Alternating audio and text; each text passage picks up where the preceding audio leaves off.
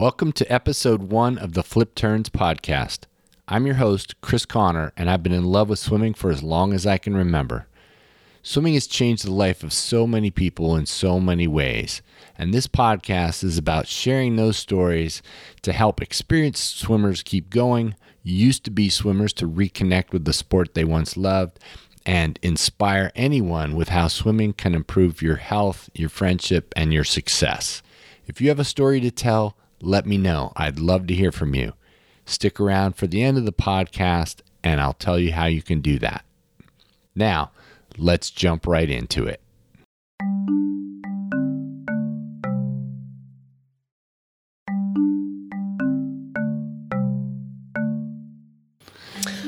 Oh, well, before I started swimming, um, I mean, my youngest memory is I'm in a mist tent. Um, the philosophy at the time was to take someone with cystic fibrosis and stick them in what they call a mist tent. It's basically this plastic that goes over a bed, and they pump cool uh, mist in. But uh, and I'd wake up every morning wet. And Patty Zuppenhood Hood was born with cystic fibrosis, or C F. Cystic fibrosis is a genetic disease that affects the lungs, pancreas, the intestines, and other organs. But to manifest the condition, a person must inherit a mutated form of the gene for C F from each parent. Approximately one in twenty-five people carries one copy of the defective gene. If two of them meet and have children, the odds that any one child will have cystic fibrosis is one in four. Well, I I had two siblings uh, born in the late fifties before me uh, that both died of cystic fibrosis, both girls. Um, they both lived past, uh, one lived past six months, and one lived past probably three months. Um, and the the advances in C F and knowing what to do and just wasn't there. And then I came along in sixty-four, and it, the odds were against me, but it worked out. And when Patty was born, the life expectancy for a child with C F was only about ten years. That's because the lungs secrete a thick mucus that's prone to chronic infection, which leads to inflammation. And over time, that inflammation results in damage accumulating in the lungs. So after my parents had lost two children, you know, they're coming into this C F community thinking they've been let down, right? So here I come along, and the hospital hands me over to my dad in a basket and says I need an operation. And he, being a, what, a thirty-two-year-old guy with a wife who just gave birth, had to drive me in this basket to another hospital. No ambulance. And then they did an operation that they did on my two sisters that that had died. They did the operation a different way. I had meconium ileus, which many in the C F community have. And it's a blockage in the small intestine. And they had to remove that blockage. And in my two sisters, that operation didn't go well. And for me, it did. But again, I started out in a basket going there. So your parents decided that exercise was going to be some part of your therapy or your life. Yes, their idea was, and it really makes a lot of sense, is that if I could strengthen not only my lungs but my entire body before I get these more damaging advances, which were, were or are in my future, Um, I mean, that wasn't disputed, um, that I would be better able to handle it. And so um, swimming was what they decided on, or you decided on. Somehow you got into a pool. I think they decided on it. My mom was a backstroker, and um, my dad, even though he could tell you everything about swimming, uh, he never got in the pool. But he knew how to do it because he watched all the Olympics. I saw all the Olympics. I know how to do it. Patty's parents took her to the pool at Heather Farm Park, where she met her first teacher, Winnie. She just seemed, uh, she was very confident. you know, we just kind of, I ended up just sinking down to the bottom of the diving pool. And she knew that I was going to hit the bottom and just pop back up. And that's what I did. Maybe they don't do it that way anymore, but it worked for me. And uh, she just seemed like she knew what she was doing, and she was a very uh, uh, positive person in my life that I remembered her. I am smiling today. Let me show you today. Let me show you. Yeah, I am joyful as the daisy. Whatever happened in the pool that day worked. Patty enjoyed all kinds of exercise and continued swimming during the summers. She competed for two years in high school, and after graduation went on to attend the University of California at Berkeley. I lived with someone who knew I had C F. We had our own apartment. I would never have considered getting a dorm. Um, just again, it's not the philosophy now where everything's kind of open. It was more like, oh, I got to do these treatments and I don't want anyone around. And but I still needed to do them, and I was going to do them. So I had an apartment with a friend who knew me. Um, I did all the classes. I ha- ended up with um, a bachelor's in anatomy and a bachelor's in microbiology. Um, I worked in a research lab at Cal, which I loved, and I had a lot of uh, progression of the disease at that time, where I ended up in the hospital, which was scary um, and kind of eye-opening for me as a person, and even my family, who thought I was somewhat invincible by then. But despite the ongoing challenges with cystic fibrosis, Patty eventually got married. And she and her husband decided to We have... decided to have a daughter. Well, not a daughter. We just decided to have a, a child, and my husband was tested. Um, and at that time, it was very unconventional to have um, go through a pregnancy. Um, everything was scary. We didn't have a lot of family, well, yay, you're going to have a child. No one was like that. Um, and we did encounter some issues, but we got through it, and I have my biggest accomplishment that I call my daughter, Nicole. And um, from that point on, um, it was kind of about keeping a balance in her life while also managing my cystic fibrosis. Um, and then eventually I ended up with diabetes. So here we are. I need oxygen at night for sleeping. And then I hit hit another point in my life where I need oxygen all the time. And that was a big mental problem for me. And I had to decide at that time whether, you know, I'm just going to sit in the house or, you know, just wear the oxygen. And that's what I did. Um, but again, it's, it, you know, the, the lack of freedom that's associated with um, oxygen, and the fear is just uh, something that, you know, you really have to just get a grip on, because I would be walking my dog, and if I took a wrong turn and I knew the oxygen might run out, that's a terrible feeling. Or I'd get so angry at my husband if we were hiking and he went the wrong way. That, you know, that that that kind of freedom is lost. In two thousand fourteen, while Patty was working out at the Renaissance, her local gym, she experienced another pulmonary exacerbation, the result of excessive inflammation in the lungs. So I had the episode at at, at Renaissance. I had a, a, a certain treatment I tried, and that seemed to work things out a little bit. Tried to get back to normal again, and something just hit me. I just wasn't breathing for myself, and I was using my oxygen. My friend took me to the hospital.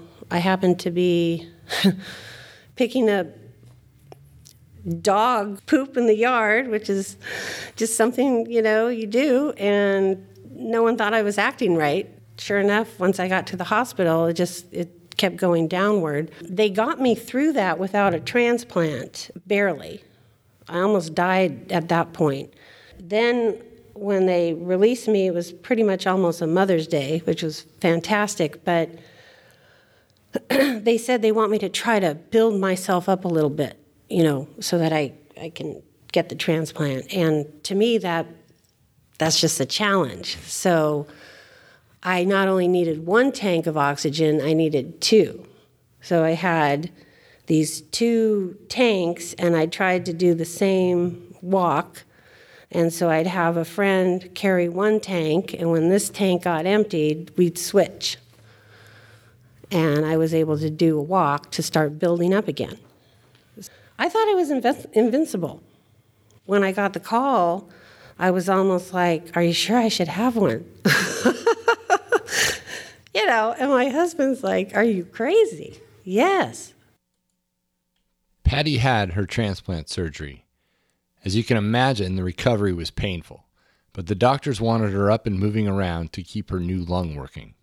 That meant enough drugs to manage the pain, but not so much that she would be too wiped out to move. After a while, she was released from the hospital, but she still couldn't go home right away. Walnut Creek is an hour away from U C S F on a good day. Commute traffic across the Bay Bridge can easily make it two hours. She needed to stay nearby in San Francisco so she could get back to the transplant center for checkups and in an emergency if necessary. After about six weeks, she was finally allowed to go home. That's what we did. And um, so I, I never went to my house for probably six weeks. Um, and that was kind of tough. But uh, again, the focus was on getting the transplant up and going and making sure everything's okay.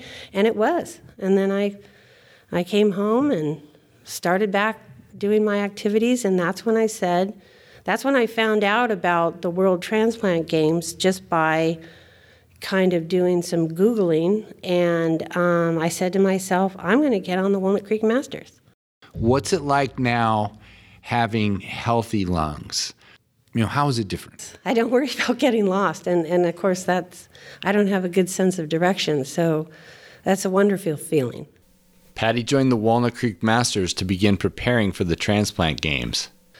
Uh, I think Coach Steve has been kind of my, um, kind of the biggest part of my swimming. He, uh, I took some private lessons with him. I still take lessons with him to improve my stroke. Again, I learned to swim back in, what, the seventies, and so things have changed, and I'm trying to um, always improve my stroke. And he was uh, just just good. I mean, he, he told me something, and I was able to understand what he said and, and try to implement it. I don't know. I just I just wake up, and I go swimming, and I know it's good for me, and, um, and it's improving my lung capacity. It, it's... It also keeps your blood sugar down because I still have diabetes. Um, having a transplant with cystic fibrosis, the cystic fibrosis never goes away. What do her lane mates think? They know I've had a double lung transplant.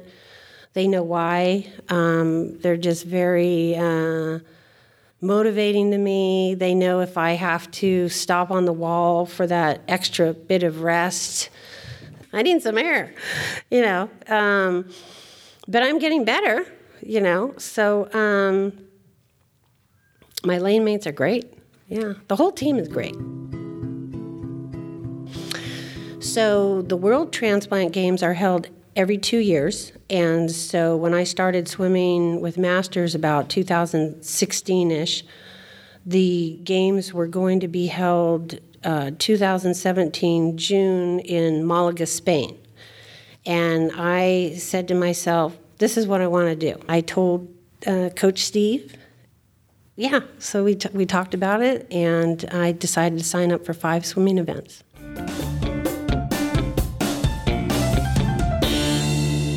Well, my first event was the two hundred meter free. And um, prior to that, That week we were in Spain, and I, I got dehydrated. Um, people with cystic fibrosis, well, everybody can de- get dehydrated in the sun, of course, but with C F you have uh, part of the defect in the C F T R gene is uh, salt imbalance. And because of that, I wasn't even sure I was going to do the games. So after talking to the team at U C S F about how I felt, this is all over the phone, we make some changes, and then I do my first event.